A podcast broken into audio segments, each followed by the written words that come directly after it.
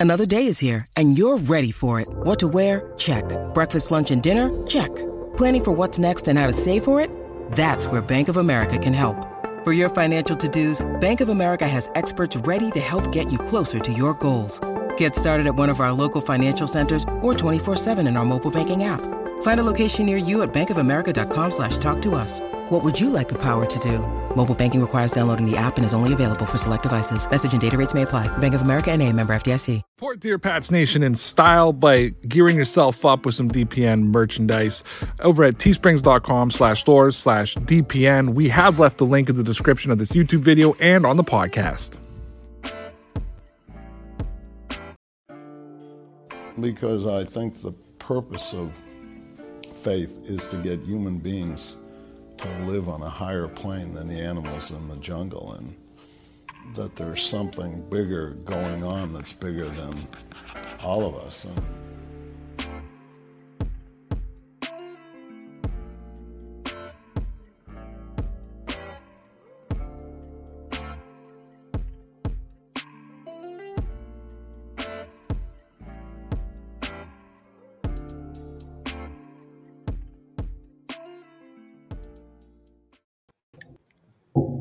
And we're back. Yes, we are. What's going on, everybody? It's your boy Ray. I'm with my boy Connor, and welcome to the Dear Pats Nation podcast here on this lovely Victoria Day Monday here in my home country of Canada on this May the 24th, 2021. Welcome, everybody.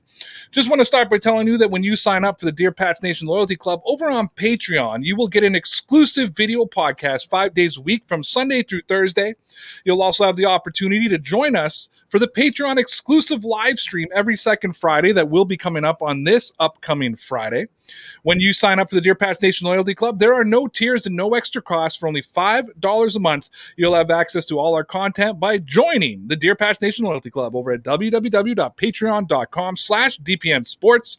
So get your exclusive Dear Pats Nation content for only $5 a month by joining us over on Patreon over at patreon.com slash DPN Sports. We've left a link to our Patreon page in the description of this show, wherever and however you're watching or listening. Kana, what's going on?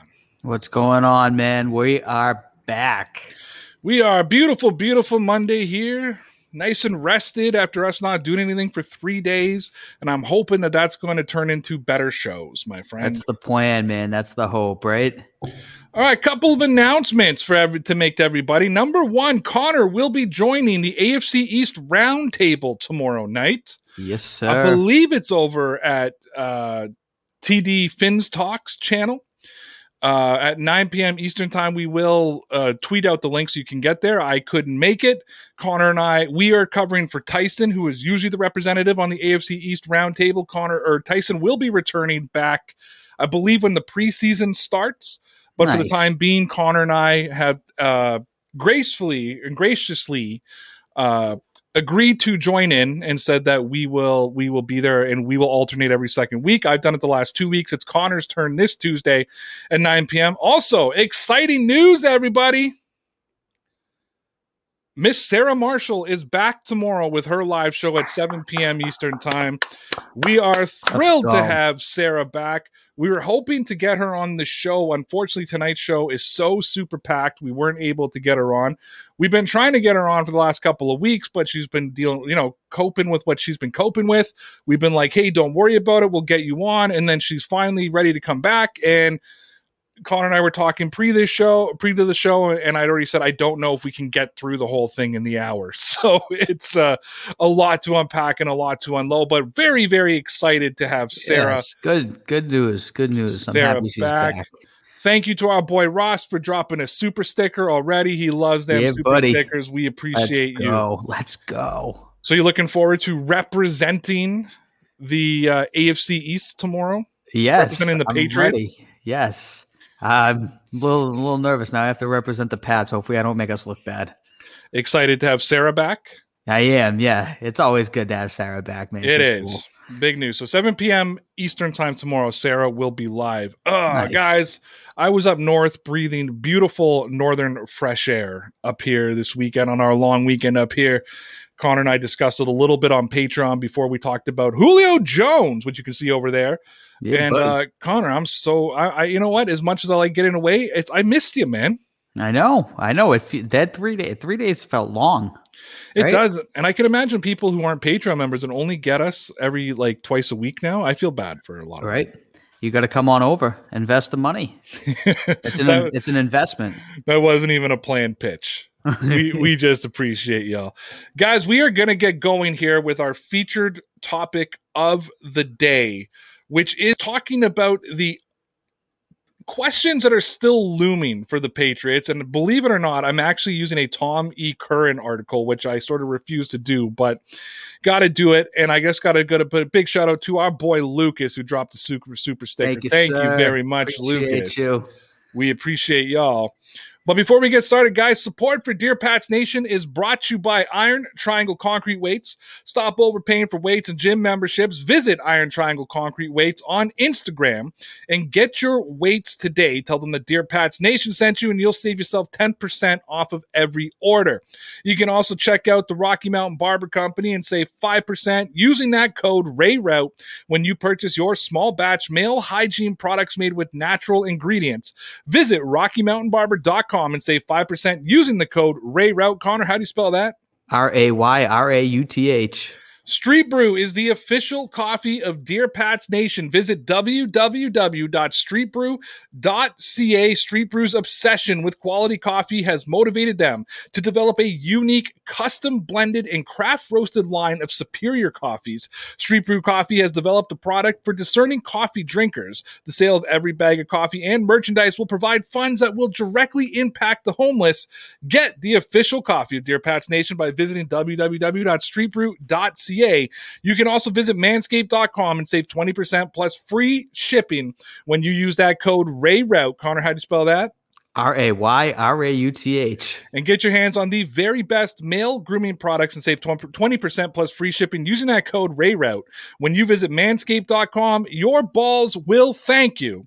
We've left a link to all our generous sponsors and partners in the description wherever and however you're listening or watching this show. We also seem to have the battle of the super stickers. Thank you again to Ross. Gotta love the super stickers.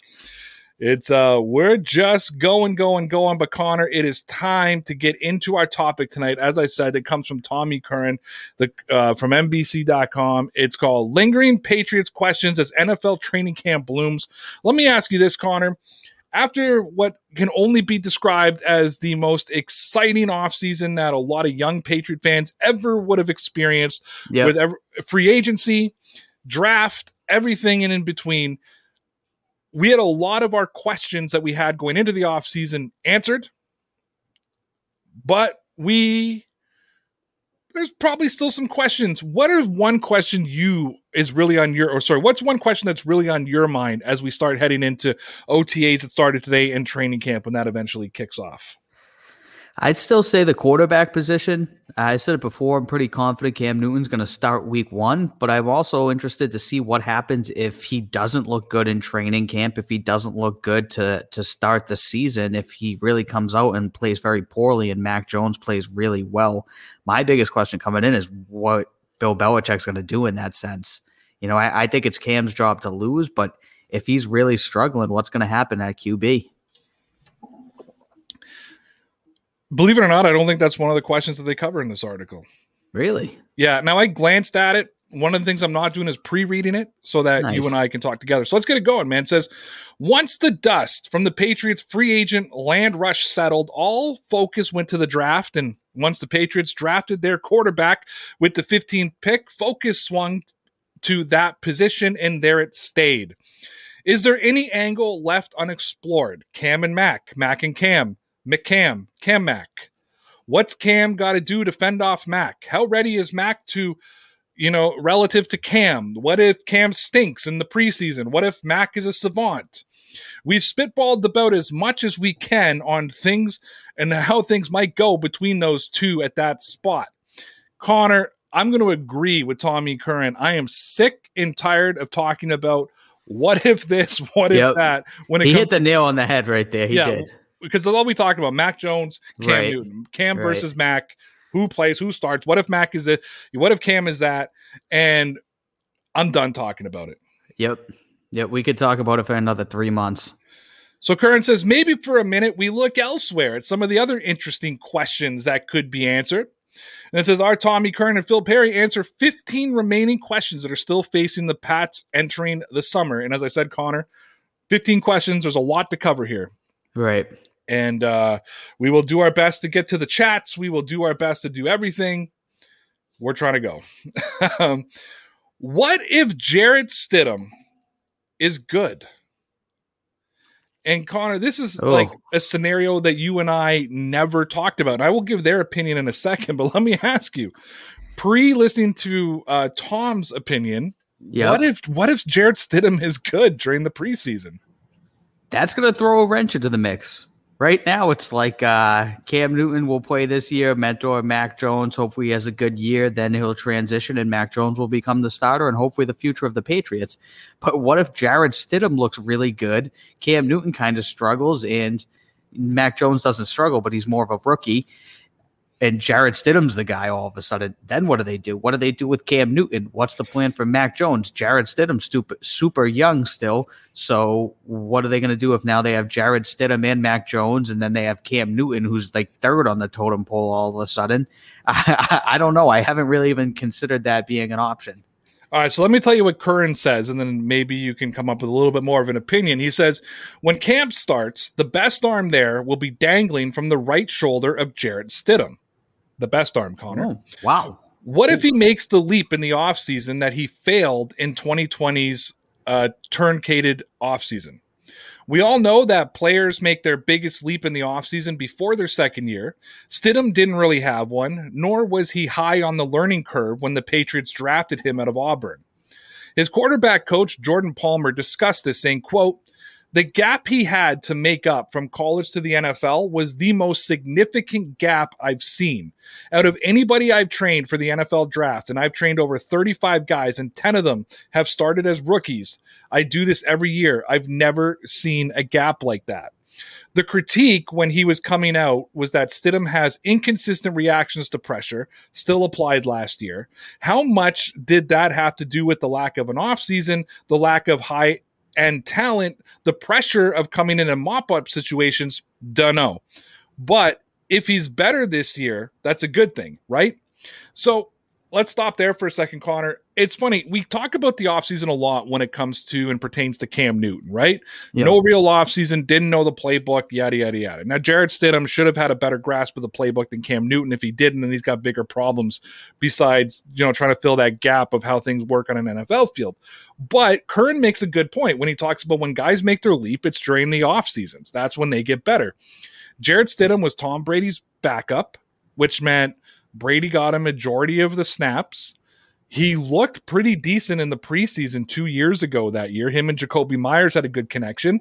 He didn't get a he didn't get a an offseason at all. And right. it showed. And it showed in camp. It showed while he was on the field. Do you think having a proper offseason, getting together the, you know, the Pats West or whatever it was, do you think that maybe we see Jarrett Stidham take a little bit of a leap this year? I mean, yeah, if, to to be fair to him, that's that's correct. And I've given Cam Newton the same excuses, and I've talked about it a bunch of times. They're not necessarily as much excuses because they're very valid. I mean, it's the same thing with Jarrett Stidham. I mean, they're excuses, but they're also kind of valid. He didn't have an offseason last year, which is very tough when it's your second year in the league. Before that, he looked pretty good in preseason two years ago. Last year, there was no preseason, there was no offseason, there was no real opportunity for him to get out there in a serious setting, except for like what Tommy Curran said here except for mop up duty when he went out there when you're losing by 20 plus points. Morale on the team is extraordinarily low, and you're throwing to guys like N'Keal Harry, and he hasn't he hasn't had the, the the fairest shake as well either. Obviously, when he did get the opportunities last year, he he didn't take advantage of him. He didn't look great, um, but he he had a, a short end of the stick. I will give him that. So Jason says Stidham is no different than Danny Etling. I, I've I've said the same thing. I know I'm contradicting myself there, but I, I don't see Stidham really being a good quarterback. I see him being more of a backup guy for a long time or being like a career backup. But that doesn't take away from the fact that last season was very tough for him. I don't see Jarrett Stidham as a starting quarterback either. I'm just we're talking about what's in front of us, and that's the kind mm-hmm. of conversation we're going to have. Unless you guys want to have the same boring conversations over and over again, I will say though there is a big difference between Jarrett Stidham and Danny Etling.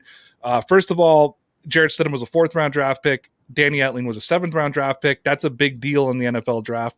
Number two, Danny Etling was never seen as anything of a quarterback.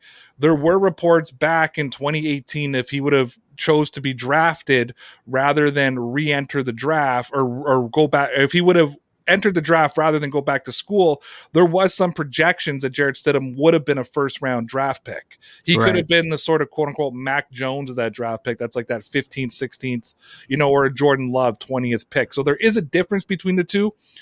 But if you're saying there's no difference that he's got no shot of starting, you're right. But I'm going to tell you one thing. If somebody had to back my team up, I would much rather Jarrett Stidham over Danny Etling. Yeah. Yes. Lawrence says, "Thank you very much for the super chat, Lawrence." Thank you, sir. Lawrence says, "How much does it cost to feed the O line daily?" Oh, oh man, that is a good question. A lot. Ah, uh, yeah, uh, probably four figures, right? Yeah, a lot, a lot. I guess that's one that's of the pressing question. questions. One of the pressing say, questions. Good question. Good question. I like that. I'm saying a thousand dollars a day. Uh, so moving on here, the question is which second year player makes the leap? And I really, if you go back to the Patriots draft picks last year, you got Kyle Dugger, you got mm-hmm. Josh Uche, you know, you've got some uh, Mike Onwenu, you know, you've got three really, really good draft picks that came out of last year's draft. Out of those three, who do you think is going to take the leap? Kyle Dugger. I think Kyle Dugger, now that uh, Patrick Chung is retired, I think it's a perfect opportunity for him to take the next step forward. I think he looked great when we saw him last year. Um, I'm excited about Kyle Dugger, and now I think he has the opportunity to get a lot more playing time. I think he, you know, he he he just has a big opportunity to step forward this year, and I see him taking advantage of it. All right, let me tell you what Perry has to say. He says Kyle Dugger will be the stock answer for most here, but I'm going to go with Josh Uche.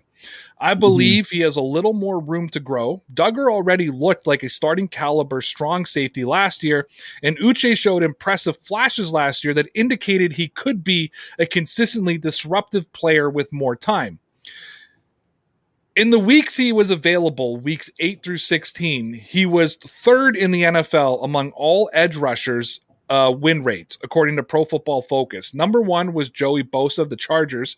Number two was Samson um, Ebukam. Is that how you say his name? From the Rams.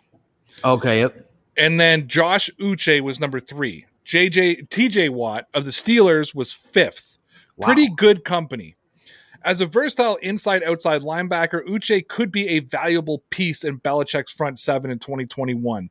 Now, I'm when I look at listen, I love Josh Uche. You know, I love me some Josh Uche. He's a guy who I believe is going to be a great player for this team. I think he's going to be better than Thor, you know, also known as Chase Winovich. That being said, I think that there is so many veteran players in front of Josh Uche this season. Kyle Van Noy, Matt Judon, you know, uh, Hunter Henry, not Hunter Henry, um, Henry Anderson, who's an edge an edge run defender, a Deatrich Wise Jr. Then you got Chase Winovich, who's a year ahead of him. I think his time's going to be limited. That's why I don't see him as the big leap. Where I think Kyle Dugger is going to be the the guy who takes that you know that massive leap forward even though he was a starting caliber strong safety last year, I think he still has more growth and more to show as a player. So I like to stick with with Dugger just because of Uche's opportunities. That being said, one of the leg ups that Josh Uche has over, say, a, a, a Chase Winovich of that nature is Uche has showed that he can play both inside and outside of the linebacker position. And that's where, as he grows, he's going to become better and better and better and better. What's your yeah, thoughts? I, I wouldn't be surprised to see Uche take a big step forward either. I don't. He didn't get all that many slaps last season, but when we de- did see him out there, I thought he looked pretty good. I think second year is a great opportunity for him. Um, they, it, it's a crowded position at the same time too, though. So I feel like if we do see him out there, that's a great sign because that means he's playing at a high caliber level. Because with how crowded that linebacker position is going to be, he's going to have to stand out to get that type of playing time. Now, this next question is near and dear to my heart. Is Dont'a Hightower still Dont'a Hightower? you know, I think that both you and I said that with all the moves the Patriots made, one of the biggest moves was the move they didn't have to make, and that was Hightower returning to the Patriots lineup after opting out last season. And I think there was times on that defense that you could see that he was a missing piece. A lot. That, especially when it came to defending the run. Now the Patriots have bolstered that defense a lot that I begrudgingly say that they could probably survive a season without him if you know your boy the Spike King is right. I don't think he will be, but is right, and Hightower retires. Not predicting that. No, I'm not predicting that. He, he's already involved in the offseason, from what I'm told. He's already yeah. go, sitting in on meetings. So I don't know. Maybe he's getting inside information for his next team or something. You got to talk to your boy. Anyways, I think that when it all breaks down to it, when I when I ask you, do you think Hightower will still be Hightower this year? I do. I think Hightower is obviously on the tail end of his career. I wouldn't be surprised if he does retire in the near future. Um, I don't think it's going to be this season. I do think he's coming back. I do think he's still going to look like Dont'a Hightower. I'm confident in him as far as the 2021 season goes. Um, 2022 and beyond, we'll we'll worry about that from there. But I do think Dont'a Hightower is going to have a good season. I do, th- and I do think he will play and he'll be back. All right, here's what Curran had to say. He said a pissed off Dont'a Hightower is a force of nature. When the Patriots were getting run over around and through during the 2019 regular season meeting with the Ravens, Hightower blew a gasket on the sideline and then went about demolishing Baltimore's offense and Lamar Jackson for the next little while. Tyler Higbee found out in Super Bowl 53. He's one of the NFL's most underrated players, and he's missed last season after opting out. He's back at 31, and in my opinion, immediately becomes the Patriots' best front seven player. He is the same player he was before opting out, and my suspicion will be the Patriots' defensive brain has its prefrontal cortex back. That's the part used for decision making. Yes, I Googled. and it's my amygdala aggression current. Uh, nice. Connor, I just listen. I, I like to leave the questions to you, but I'm going to give my opinion. I could not agree with Tom Curran more. As you know, I'm a Dont'a Hightower fanboy. He is my favorite player on the New England Patriots. He was my favorite player on the New England Patriots, while Tom Brady, Julian Edelman, Gronkowski, and everybody was there. I love Mr. February. I love Hightower. He's him and Willie McGinest are my two all-time favorite players on the New England Patriots. And as you know, I am a defensive guy. I agree. The brain that Hightower brings on the field, that quarterback of that front seven is important, but what he brings to the team with all the talent, adding Davon Godchaux, adding Barmore, adding Perkins, adding Judon, bringing back Kyle Van Noy, yeah. you know, having Uche, having Chase Winovich, Deatrich Wise Jr., bringing Lawrence Guy back, Ja'Whaun Bentley. I think when you list that entire front seven and that 3 4 uh, defense that they're going to run, Dont'a Hightower, in my opinion, will remain the best player in that front seven defense. That would not surprise me at all. Um, if he plays like he's played over the past couple years, obviously opted out last year, but let's go back to the season before. I mean, let's let's look at how well he's played in the playoffs as well, because that's an astronomical, you know, showing of how well you can play in the clutch. I, I wouldn't be surprised to see him be the biggest impact player on the defense. Um, I was a little surprised to hear that he's only 31. In my mind, I was thinking he's more like 33, 34. He's not, he, I don't think he's there to that point, especially having taken last season off at the age of 30. That probably ha- will have helped him out astronomically. I think he's going to be fine. He's still going to be fast. He's still going to be good. Um, it wouldn't surprise me at all to see him be the best best player in the front seven. Well, I didn't think we could get through this entire article without talking about the quarterback situation outside of Jarrett Stidham. So the Never question can. they the question they do put out is what would it take for Mac Jones to start week 1? You and I have had many conversations around this very topic. We're going to get their opinion in a second. I think the one thing maybe you can just confirm or deny Connor, the one thing that you and I have brought on as a consensus is we believe Bill Belichick when he says Cam Newton will be the starter. I yep. don't think there's anything Mac Jones can do to beat out Cam Jones. The only way it can happen is is Cam Jones or Cam Newton beats himself and gives yeah. Belichick no choice, no matter how good Mac Jones goes. And I truly believe, even if he says, okay, Mac Jones has to start this year, he is not going to want Mac Jones starting against Tom Brady and putting that kid in that position. And I think that this that that starting spot, barring a major injury, is Cam Newton's until at least week five. Yeah, yep. Cam Newton's really gonna have to crap the bed out there in preseason. He's gonna have to look awful. He's gonna have to be throwing the ball blatantly at people's feet, just not feeling the presence for the pressure, taking sacks, making awful throws. He, he's going to have to look bad, in my opinion, for Mac Jones to be the starter week one. I don't think Bill Belichick wants that to happen. I think he wants Cam Newton to start. I think he wants Mac Jones to sit for a year and get acclimated behind Cam. I think for him to put Mac Jones out there, like you said, it's not going to be more about Mac Jones. It's going to be more the fact that Cam looked that bad. And I think it's going to have to be really, really bad where it's almost like we all know that they can't put the guy out there. Here's what Perry had to say about it. He said, as Bill Belichick said on draft weekend, quote, someone would have to play better than he does, end quote. The he there was Cam Newton, and that's mm-hmm. not out of the realm of possibility.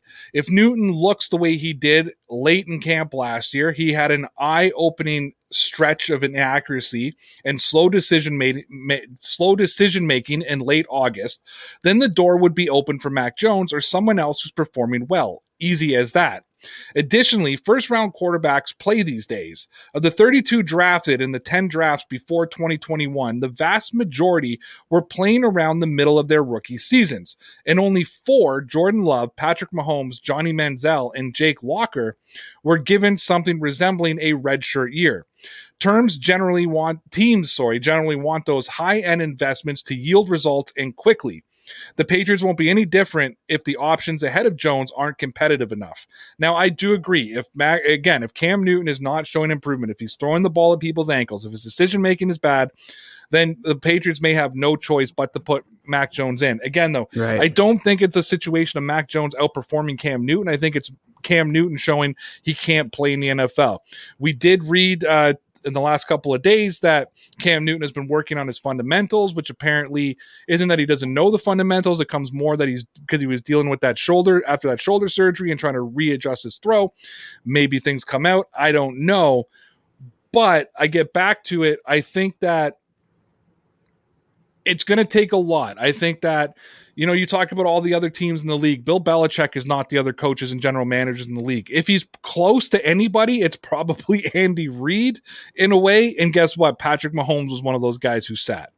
Right. Yeah. The overwhelming majority, which we've talked about, of people who've been successful at the quarterback position in this league have sat their first year. It's very, very rare for a quarterback to come in as a rookie and take a team all the way to the Super Bowl. It almost never happens. Um, I I think Cam Newton's going to have to be awful for Mac Jones to be the starter. So McChicken says it's Cam Jones. Ray said it was Cam Jones. Facile fake news. I corrected myself, pricks. At the at this point, it's Cam Jones, Jones Cam, Scam Newton, Scam Jones, Jones scams. All right, I think that we can sneak this one in before the break. Is the N'Keal is this N'Keal Harry's last roundup? Obviously, N'Keal Harry's been one of the most disappointing draft picks in recent memory. Some people will say it's Bill Belichick's worst draft pick ever. I'm sure if we start going through the list, there's been worse. But when recency bias is in the picture and you got a wide receiver, people are going to be upset. Connor, rationally, is this N'Keal Harry's last year with the Patriots? Yes, N'Keal Harry, man, it's it, the time's ticking for him. It's been two years. Obviously, we gave him the benefit of the doubt last season. We really thought he was going to come out and make a step forward and have a pretty good season, and you know, kind of solidify himself. And he went in the opposite direction. Now it's two years in a row. Now the third season, it's really his opportunity to kind of prove himself. Three bad years in a row. It's turning away from you know he's getting acclimated and you know, the excuse train is, coming to a quick end after the third year of not performing in the league in this league. So I think this is his last opportunity. He doesn't play well this year. He he might be on somebody's practice squad next season. All right, so here's what Curran had to say. He said, To me, one of the saddest moments of 2020 came in the third quarter of the Patriots' blowout loss to the Rams. Already down 17 to 3 and doing little offensively, Cam Newton completed a 30 yard pass to N'Keal Harry on a second and 20. You'd have thought it was the Lynn Swann catch from Super Bowl 10. But that's how low the bar for the 2019 first round pick has been set. Yeah. He's played 21 of 32 regular season games and has 45 career catches. He's averaged 9.4 yards per catch. The ability, as we saw on the catch and intermittently during training camp last year, is there. The ability to do so in practice after practice, week after week, game after game, is not. And it's not just the injuries, which Harry has been victimized by. Newton described Harry as mentally battered by the start of his NFL career and is assimilating to the demands of the Patriots operation. So, as he enters his third season, the question to me is whether Harry can establish enough consistency in camp to keep him on the team. Because the peekaboo glimpses of his so far unrealized potential are not enough.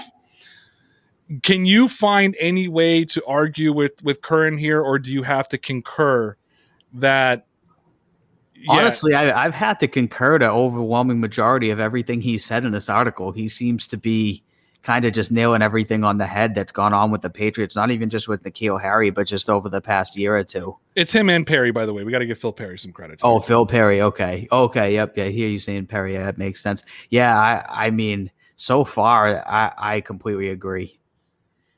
I agree. I agree on N'Keal Harry as well. Yeah, I I, want to go into this like big long N'Keal Harry explanation like I have with some of the other players, but they you've nailed it right on the head. Um, potential is there. Yes, I think we've all seen the potential. We've talked about the potential. We've talked about the red zone. We've talked about a lot of different things we just need to see. I mean, you think back to his first preseason game and that throw by Stidham and that catch that he made, and you just saw it there. Like this is what this kid can do, right? And, and then it just it sort of just kept continuously falling off as the season went on. So it's unfortunate that that's where he is now in his career. It's unfortunate that year three could possibly he may not even play year three. He may be done by the time training camp finishes if Julio Jones is traded to the Patriots, N'Keal Harry probably has no chance of right. making this team. He, I doubt he's going to leapfrog Agholor or Bourne or Gunnar Olszewski at this point or Jakobi Meyers. And Olszewski may never, you know, he may be the next Matthew Slater, a wide receiver who never plays wide receiver. Yeah. But I believe that the all pro special teamer probably has a chance of making this team this year. So it's yeah, poor N'Keal Harry. It's it. But guys, we need to take a little pause here. Connor needs to go to the bathroom. I can see it on his face. So while he's doing that, please listen to our friend about our friends over at manscaped.com. And we'll be back with you in about two minutes. Support for Dear Pats Nation is brought to you by Manscaped, who is the best in men's below the waist grooming. Fellas, when was the last time you could see behind the bushes? Now, let me tell you, taking care of my nether regions and making sure I'm getting a close shave always makes me nervous when you are not using the right products, especially when you're trying to use products designed for your face. That's why Manscaped has redesigned the electric trimmer. The Manscaped and engineering team spent 18 months perfecting the greatest ball hair trimmer ever created, and they just released the new and improved Lawnmower 3.0. Their third generation trimmer features cutting edge ceramic blades to reduce grooming accidents. And that is thanks to their advanced skin safe technology pioneered by Manscaped. Guys, Manscaped obsesses over technology development to provide you the best tools for your grooming experience. They also use the best ingredients in all of their formulations. And guys, when I tell you that trimming the bushes makes the tree stand taller, that's a little bit of an understatement. And guys, this is premium. And I mean premium. The battery will last up to 90 minutes so you can take that longer shave. And one of the coolest features that you have on this device, it illuminates areas for a closer shave and a more precise trimming And they've also upgraded the motor to a 7,000 RPM motor with quiet stroke technology. And don't forget about the charging stand. Guys, I do it. Show your mower off loud and proud because this intelligently designed stand is a convenient charging dock and it is powered by USB. And if you are listening right now, you were one of the first people to hear about this life changing product, and I want you to experience it firsthand for yourself. Trim that junk of yours. Get 20% off plus free shipping with the code Ray Route at manscaped.com. Level up your hygiene routine with only the best manscaping tools. Your balls will thank you. Again, get 20% off plus free shipping with the code RAYRAUTH at manscaped.com. That's 20% off plus free shipping at manscaped.com using the code RAYRAUTH. That's R A Y R A U T H. Trim your junk with Manscaped. And we're back. Yes, we are. Thank you for listening uh, to our Manscaped ad where I talk about my balls. Enjoy it. Ball talk. Connor, there's nothing better than talking about my balls and getting paid for it. Like it's just Shay. Very good point. All right, like I said, man, we, we got to keep this rolling along here. I'd love to to stop, break it down. I, I would love to get to some of our chats, but we got a whole lot to go through. And maybe after this topic, Connor, you can pull up a couple of the chat questions that we can get to their stuff, and then we'll get back into it. Cool. Um, but what are the Patriots going to do with all their cap space? So, Connor, the Patriots still have about $15 million left in cap space, which, of course, is going to keep adding to the Julio Jones rumor. Whether or not it Right. happens, we don't know, but it's there. What are they? Are they just hoarding? Are they trying to carry over for next season when the cap space when the cap is increased even more and they can go out and get another big name? Are they going to spend it? Are they going to save it for maybe the trade deadline when they want to make a big move? What do you What are you seeing here? I think if they don't make a move for someone like Julio Jones, then they're probably going to hold on to it for the time being. I mean, it's all always good to have cap space when you go into the season because then if you do want to make a trade during the year, you have that money to go out there and spend and you can bring in, you know, a big name at the trade deadline if you're looking like you're teetering between contender and pretender, you know what I mean? So that would be a good opportunity and I wouldn't be surprised if that what that's what happens, but maybe they are going to spend the 15 million on Julio. Yeah, and I do want to remind everybody too. I know that they have fifteen million dollars left, but the Patriots always carry five million dollars into free agency or Mhm. i- into the regular season. I mean, sorry. So I would say if they were going to spend money, we're talking about like a ten million dollar spending spree, not fifteen, because they're always going to want to carry five. But let's see what uh, Perry has to say about it. He says. The Patriots have about $15 million remaining in available salary cap space, even though after handing out a record amount of guaranteed dollars this offseason, they won't need that much to handle their in season expenditures. So there are are there more moves coming? Could be. The most obvious area that could still be addressed would be the receiver position. Outside of Nelson Agholor, they are short on proven starting caliber wideouts, keeping some money on hand in case the Jets release uh, Jamison Crowder. Not a bad idea. And if Julio Jones is really going to be available from the Falcons via trade, that's an accusation acquisition the Patriots could consider given the breathing room they have as cap cap wise. They need to create more than that than what they have to make a Jones deal, but that should be doable through restructures or extensions or contracts already on the books. Um I mean, we kind of already explained that at the beginning, right? It's there in case they want to make a move. Do you agree that if they were going to spend money, it would probably be on wide receiver, or do you think there's another position that they'd want to address? I mean, they've addressed so much. I, I tip my cap to Bill Belichick in this offseason. I mean, they addressed every position I asked them to um, quarterback, running back, wide receiver, tight end, offensive line, defensive line, linebacker. The secondary was already pretty solidified, and they still addressed that with Jalen Mills. I mean, where else do they allocate the money at this point? At this point, I think we're talking about luxuries like Julio Jones because they they've they addressed it all. I can't think of a position they did not address.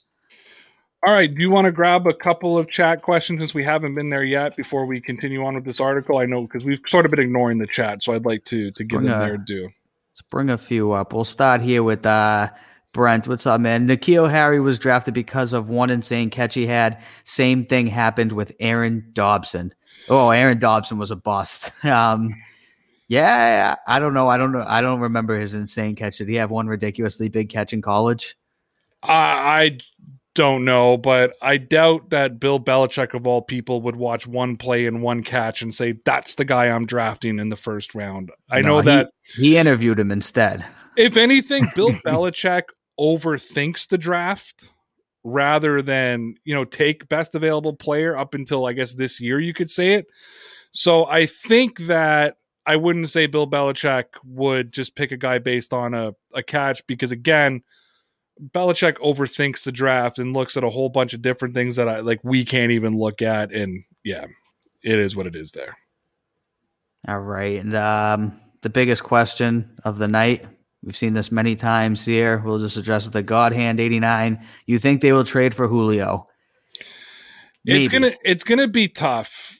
You know, and I, I, know people are talking about Julio's salary, which is 15 million this year and 11 next year and that kind of thing. And that's his salary. His cap hit is 23 million this year. Ugh. 19 million next year, 19 the year after that.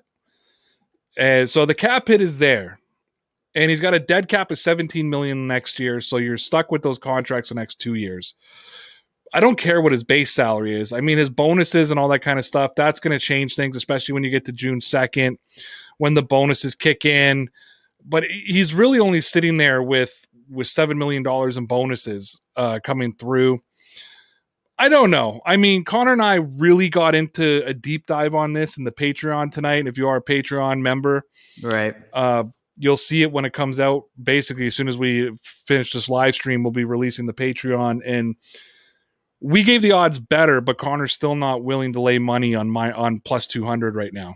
Right. Yeah. I I mean the odds for me have gone up a lot. A couple weeks ago I thought it was just smoke, but now it seems like there is some legitimacy behind it. But I, I still don't think it's gonna happen if I had to decide, but it's definitely more of a possibility than I thought it was a few weeks ago. All right, let's do oh, one more. Although Marcus has spoken, Patriots will be getting Julio Jones. We want his hands. Oh, I'm sorry. I guess we're wrong. Let's go. Let's go, Marcus. Let's do one more. All right, let's see. Let's go. To, let's go to McChicken. I feel like we haven't gone to him in a long time. McChicken says N'Keal Harry actually had a great college career. It looked like the next thing coming of Larry Fitz. He did have a good college career, from what I read when they drafted him, I started like looking into the kid and I thought he was going to be very good. I'm obviously overly optimistic. I'm a guy who picked the Patriots to go friggin' 13 and 3 last season. So that doesn't say much, but I thought he did have a good college career. Yeah. Everybody who's a New England Patriot had a great college career in Connor's mind. Um, no, he did have a good college career. He was big, strong. Mm-hmm. I think what we missed is how his game, you know, that whole won't translate to the NFL. And we hear that a lot. We hear that about DK Metcalf. Right. But DK Metcalf has the speed where N'Keal Harry doesn't have the speed. They both have the strength. But uh, there's a lot of disappointment to me in N'Keal Harry's development, especially when it comes to like those contested catches. It, eh, there's there was a play last year, and I can't remember which game it was, but he went up and he tried to like make a one handed catch and got bullied up to the ball, and that's where he's like he went up to get a contested catch and did couldn't get his other arm up. The corner out muscled him, right, and that's where I get disappointed with N'Keal Harry, where his game really just never translated to the NFL. All right, so let's go on with the article here. It says, "Will the niche Jakobi Meyers carve still be there?"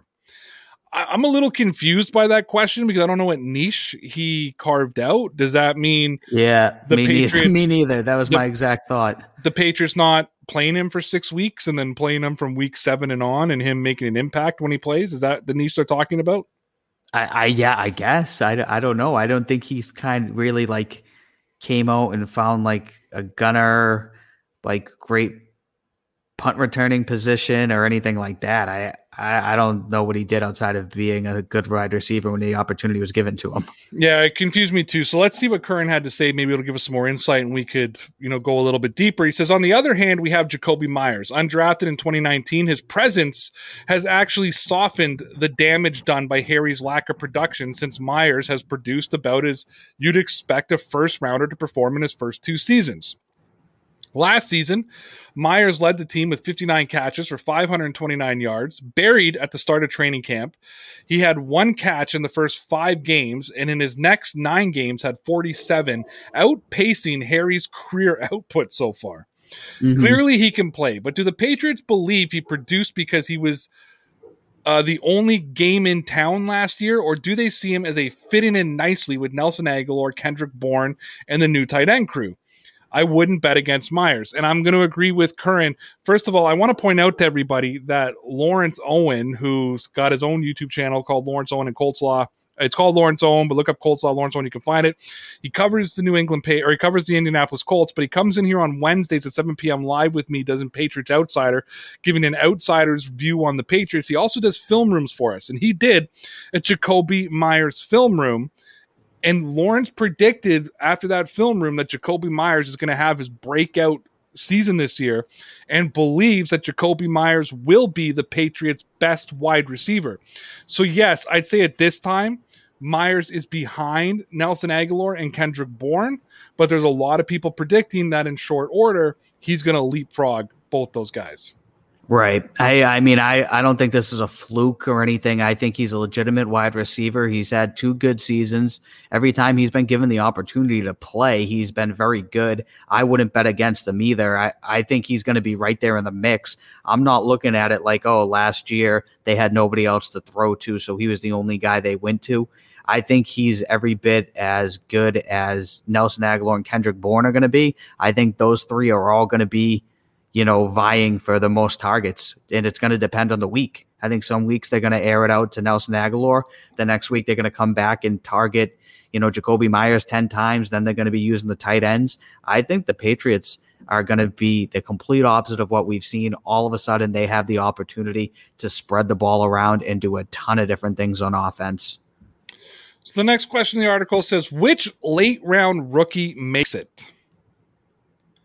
Tre Nixon. I knew you were going to say Tre Nixon. Tre Nixon. Tre Nixon. Be, because Ernie Adams took him, I feel like that's a good, uh, good omen for his career. I wanted to say before you said it. I said Connor's going to say Tre Nixon for two reasons. Number one, it's going to be Ernie Adams' parting gift for the Patriots, and number two, Go Connor Ernie probably Adams. probably can't name you the sixth round draft pick. I don't think I know who the sixth round draft pick was. Uh, I like Tre Nixon as well, and it's funny because I know there's people that are going to be out there saying he's a seventh round draft pick. What do you think a seventh round draft pick is going to be? We just finished saying how an undrafted free agent could be the Patriots' best wide receiver this season. Yeah. Yep. So it's you know I, I, don't think it ever matters where they get drafted. I know a quarterback who was drafted in the seventh round who became the Patriots you know best receiver for years, uh, was a Super Bowl MVP at the wide receiver position. A sixth round quarterback who became the greatest quarterback of all time. So I don't want to uh, cast a shadow on a Tre Nixon and say he's only a seventh round pick. That being said, he's a seventh round pick. Jakobi Meyers don't happen every day. But here's what Perry had to say.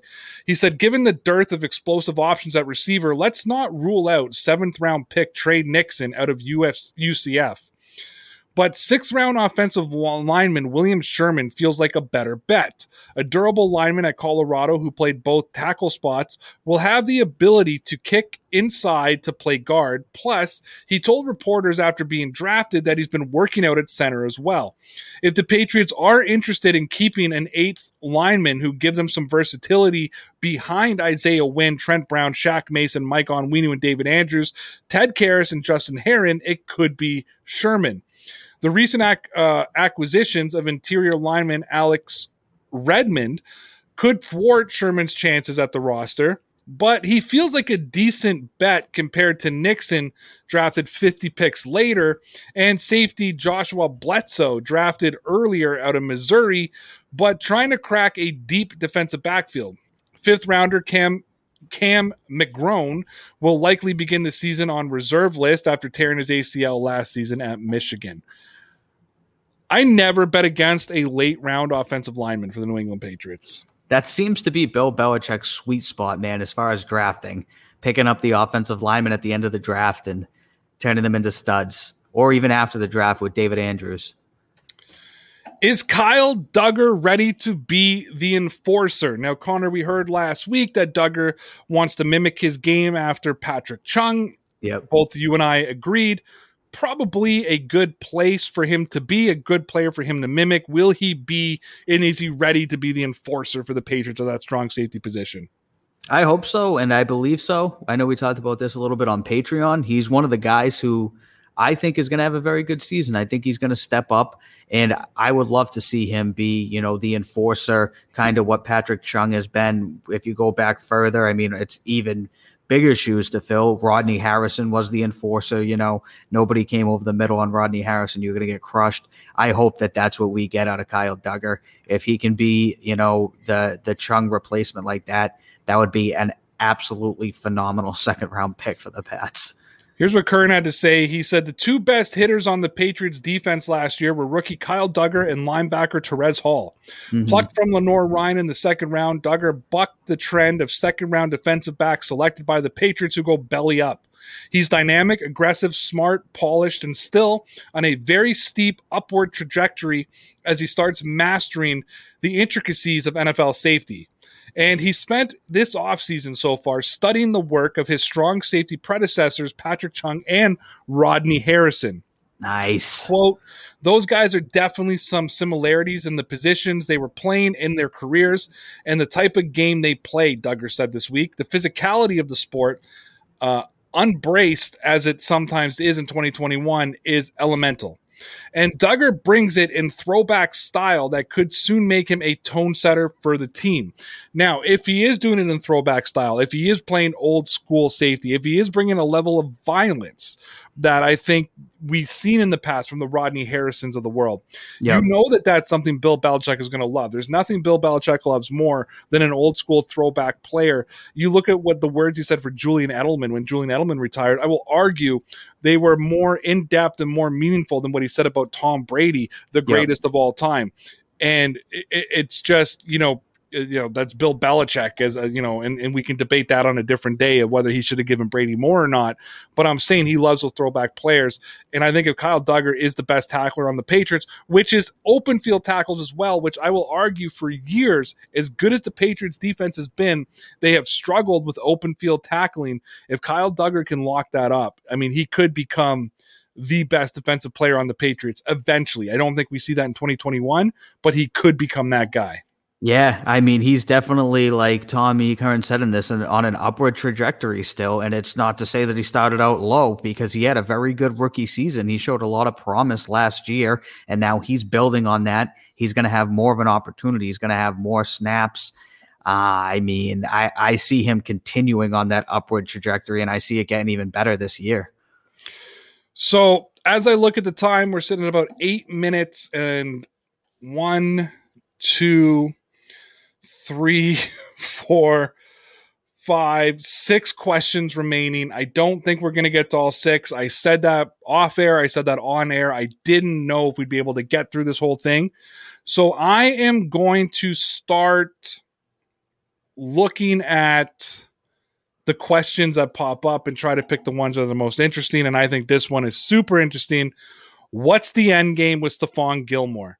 That is, I think, the one question that people still have. That's yep. the one question that still lingers amongst the media, the fan base, and everybody. We haven't heard anything about contract extensions or negotiations. I think the last thing we heard about Stephon Gilmore was that he is open to playing with the Patriots this season with his current contract, where I think he's only going to be getting like $7 million in cash. Now he has a $15 million cap hit, right? But I think he's only getting paid like $7 million this year. The Patriots do have cap space. They could renegotiate with him or restructure a one year deal with, you know, with, with a, an automatic void next year if they want to just pay him more money. I mean, I've seen some of the chat talking about JC Jackson, but we're getting very, very close. I don't see a guy of Stephon Gilmore's caliber and what he would mean for the defensive game plan being let go late in the training camp. And you could point to, yes, well, look what happened with lawyer Lawyer Milloy. But you had, or or not, yeah, Lawyer Milloy, but you had Rodney Harrison there. Right. At, at this point, it's a different position, cornerback to safety. There's more corners than there are safeties on the field, and yeah, I think it's really interesting. I I think that when Week One rolls around, Stephon Gilmore will still be a New England Patriot. I hope so. At this point, Um, it's going to be fantastic to see this secondary with you know Stephon Gilmore, J.C. Jackson, Jalen Mills, Kyle Dugger, Devin McCourty. You know, I I would like to see him stay on the team. I'm hoping that they can find a way to squeak by this season. Next year, they can worry about restructuring, having him go somewhere else, whatever it might be. I'm hoping against all hope. I know it might be difficult because he's definitely going to be underpaid this season, but I'm hoping they can get by this year. He can stay on the team. They can find a way to either have him play for the seven and a half million dollars he's scheduled to make. They can give him some sort of signing bonus, some sort of restructuring. But I want them to keep him on the team at least for this season and then figure it out in 2022. Well, here's what Perry said. He said, said this before the draft. When thinking about Bill Belichick's team building approach in 2021, it's good to start with this thesis. He wants to win right now.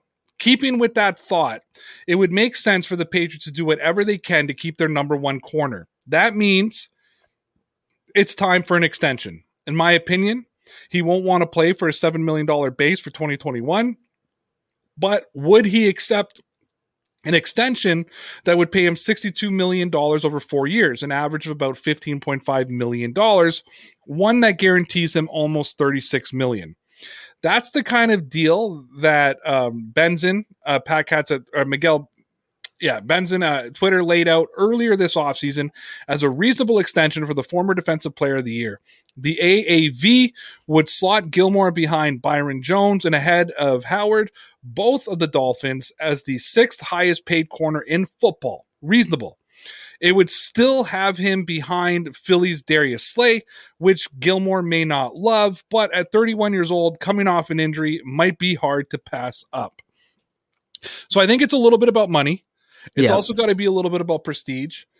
Gilmore has his ring.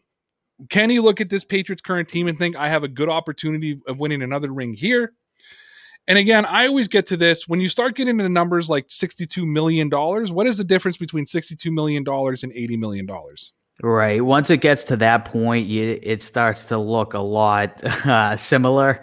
You're just talking about such big money at that point. I I don't know. I mean, I, I also wouldn't like to see them pay him that type of money four years from now. You know, I think four or five years from now, he's going to obviously be on the tail end of his career and he's probably going to lose a step. It's like we were talking about Julio Jones if he's 35 and still on the books. You don't really want to get to the point, especially Bill Belichick usually doesn't, where someone's making a ton of money and they're at the very tail end of their career. He usually, like we've always said, gets rid of somebody one year too soon then one year too late. All right, we've got about three minutes left, so I'm going to cut the article off there. Like I said, super packed, busy show. Knew we weren't going to get through the whole thing. That being said, I'm going to uh, turn it over to the uh, the chat, Connor. So if you want to pull some up, and I want to start by looking at this one. Remember when your source said Bill had one more big move? Could it be trade for Julio? Especially since that came out that Julio requested a trade months ago. Maybe Bill already knew this. Um, I think my source was wrong. Right. And um, it's no knock to my source. He thought he was getting, you know, he thought he knew what he was talking about. I don't think it is. I got another message this week. Like, I'll read you a message I got this week. Take it for what it is. Take it with a grain of salt. It's up to you. It's from one of our boys, Connor, that you and I know. Um, he says, huge, huge update. Julio wants to go to New England. He wouldn't mind shaving off some money if he had to guarantee that destination. Only place he'd rework his contract, though overall he likes his current contract. Both sides are interested. He's hoping Falcons do him a solid by preferring a trade with New England, even if they may receive less from New England than others. And the only thing that would get in the way is if the if they'd be outbid, uh, where the Falcons don't do him a solid by sending him to New England. Report on him wanting to play with Cam is in fact true. "Quote: I'm about to ball out either way." Um, take everything I say with a grain of salt. Again, I don't know where people get their information. I just tell you what people tell me.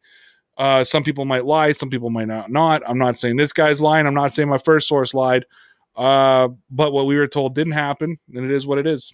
Right. And here, I think he was saying the big move was something prior to the draft when that was originally stated. But if this No, still happens, move- that that's big- technically correct. That big move was to trade up for a quarterback. It- Right. That was It was- specific. that was specifically said to us by two Right. different people. By two different people. But here, if they do do if they do make this big move for Julio Jones, I guess in the grand scheme of things, they did have one big move left in them. Yep. Listen, we know people who know people who work for the Patriots. I know. Patriots Pro Shop Twitter handler. well away from that. And we get information from these people. And w- so by the time it gets to us we're like you know we're not beat reporters. We don't have these massive sources. By the time it gets to us it's second and third hand information. If we were right we would have looked like geniuses. We're wrong. We ate shit on it already. We were wrong. I'm not going to stop reading what people tell me. That's a good point. love y'all. Yeah, buddy. Let's do uh two more connor Alrighty, and bring this one up. I uh, I'm not even going to try and pronounce the name here. Uh, do you think Gunner is the next Julian Edelman, both starting off helping the team on special teams? That's a good point. I mean, I don't personally think that he's going to be the next Julian Edelman. Edelman was a really special player, but in hindsight, you're right. The first couple years, Edelman really just returned punts and did a little bit of everything before he really took that step forward and became a fantastic slot receiver. So maybe, maybe when you put it like that, I'm not going to say that that's wrong. Um, I see that comparison a lot, and I think that as just fans, it, this isn't exclusive to Patriots fans. This is exclusive to sports fans in general.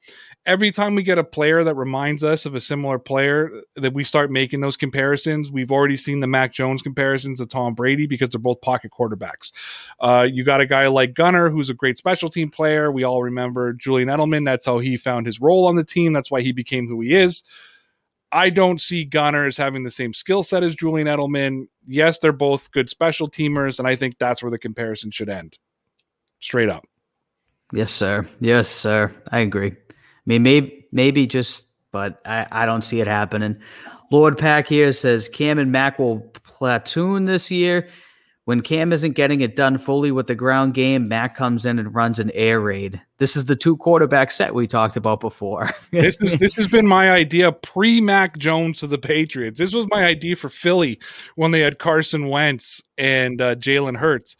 I believe, and I mean this, I believe this.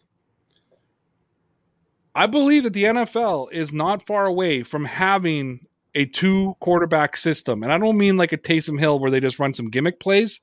I mean like an actual platoon, like he's talking about here, where maybe you have your starting guy that takes like 60% of the snaps and your backup taking 40.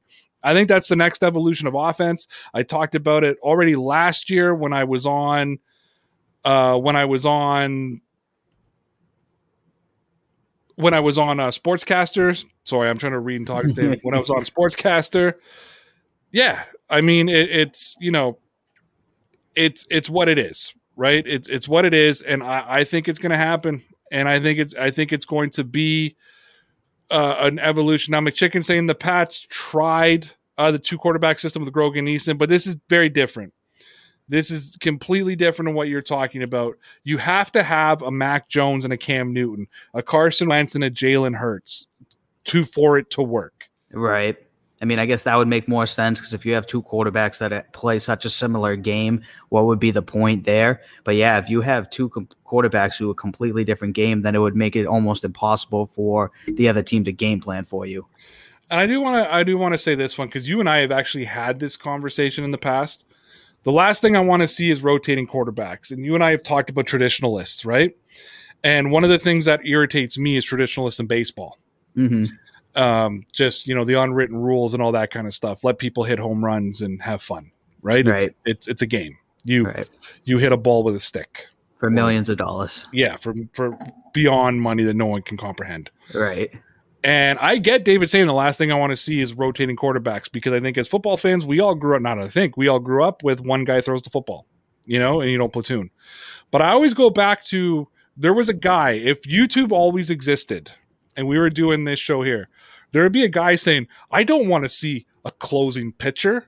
A pitcher should a pitcher should be pitching nine innings. Right. You know, like I don't want to see relief pitchers.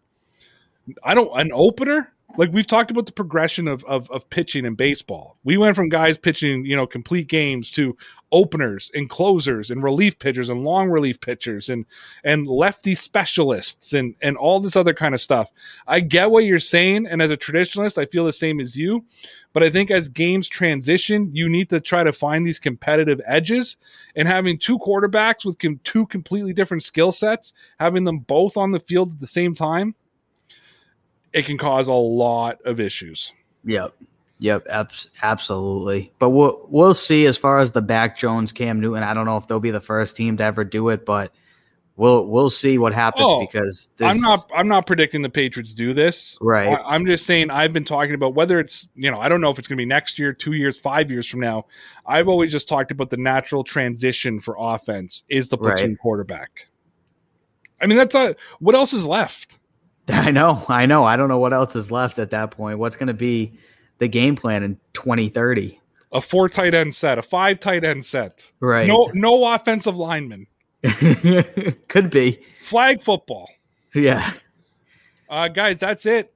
We've done our time. We appreciate y'all here on the Dear Pats Nation podcast. Tune in to Sarah Marshall live on YouTube tomorrow at 7 p.m. Eastern Time. Let's go. Go find Connor over at uh, TD FinTalk for the AFC East Roundtable representing the New England Patriots at 9 p.m. Eastern Time. We will tweet Let's out the go. link to everybody. Come join Lawrence and I for Patriots Outsider on Wednesday at 7 p.m. Eastern Time. Connor and I will be back at 9 p.m. Eastern Time on Thursday. And uh, you can always download the Monday and Thursday podcast wherever you get your podcast needs. And until then, Connor, let me ask you tell me about those Patriots. Legit, kid. Support for Dear Pats Nation is brought to you by our partners over at the Rocky Mountain Barber Company. Now, guys, what makes the Rocky Mountain Barber Company different? They take great pride in crafting products that include natural ingredients and natural materials whenever possible. Their frequent production run means that you get a fresher product with fresher ingredients every single time. How about freebies with every order? They include free product samples or razor blades with every item that you order. You choose what you want at checkout. You get rewarded, earn points on every dollar you spend, and redeem them on exclusive rewards and perks. And save 5% off every order by visiting RockyMountainBarber.com and use the code RAYRAUTH and get small batch products made with natural ingredients and save 5% using the code RAYRAUTH. That's R A Y R A U T H at RockyMountainBarber.com. We want to thank all of our Dear Pats Nation Loyalty Club members over at patreon.com slash DPN Sports. For only $5 a month, Connor and I record an exclusive webcast Sunday through Thursday. So if you like all the free content that we offer here, can I suggest that you check out our Patreon page over at patreon.com slash DPN Sports. We don't have any tiers. We don't charge you for different levels of access. We have one tier at one cost, five bucks. You'll get five webcasts a week and you can participate in our Patreon exclusive live stream every second Friday. You can hang in the chat. You can join Connor and I on the screen and have a voice to voice conversation with us and other Dear Pats Nation Loyalty Club members. But in order to get the content, you have to join the club. And you can do that by going to patreon.com slash DPN sports. If you'd like to check it out, we have left a link to the Dear Pats Nation Patreon page wherever and however you are listening or watching. And guys, there are many different ways that you can support Dear Pats Nation, but the only way that you can do that in style is by visiting the Dear Pats Nation merch shop over at teespring.com slash stores slash DPN. And when you're there, get your hands on the newest DPN apparel t-shirts, mugs, hoodies, whatever you want. Get it all at our merch store at teesprings.com slash store slash DPN. For your convenience, we've left a link to our merch store in the description or wherever you're listening or watching this show. Because I think the purpose of faith is to get human beings to live on a higher plane than the animals in the jungle and that there's something bigger going on that's bigger than all of us. And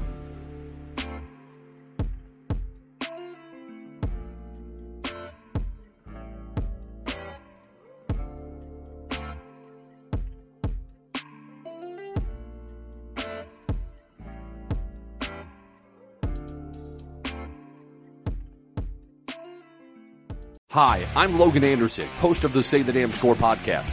On my show, I deep dive into the sports broadcasting business by, you guessed it, talking to sportscasters. The show has featured big names like Bob Costas, Kenny Albert, and Vern Lundquist, as well as many up and coming broadcasters who you may not know yet, but you will know soon. Whether you're looking for professional development as a sportscaster, different career paths, or if you just want to be entertained by hearing some of the best storytellers in the world tell their own stories, this podcast is for you. You can subscribe to the podcast on all major podcast platforms, or you can visit our website, saythedamnscore.com. I'm Matt Kundle, host of the Sound Off Podcast, the show about podcast and broadcast. Since 2016, we've been speaking with amazing people who have populated your ears for decades. Legendary broadcasters, research wizards, talent experts, podcasters, voice talent. Almost 400 stories, all for free. Subscribe or follow the Sound Off Podcast on Apple Podcasts, Spotify, Amazon Music, or at soundoffpodcast.com.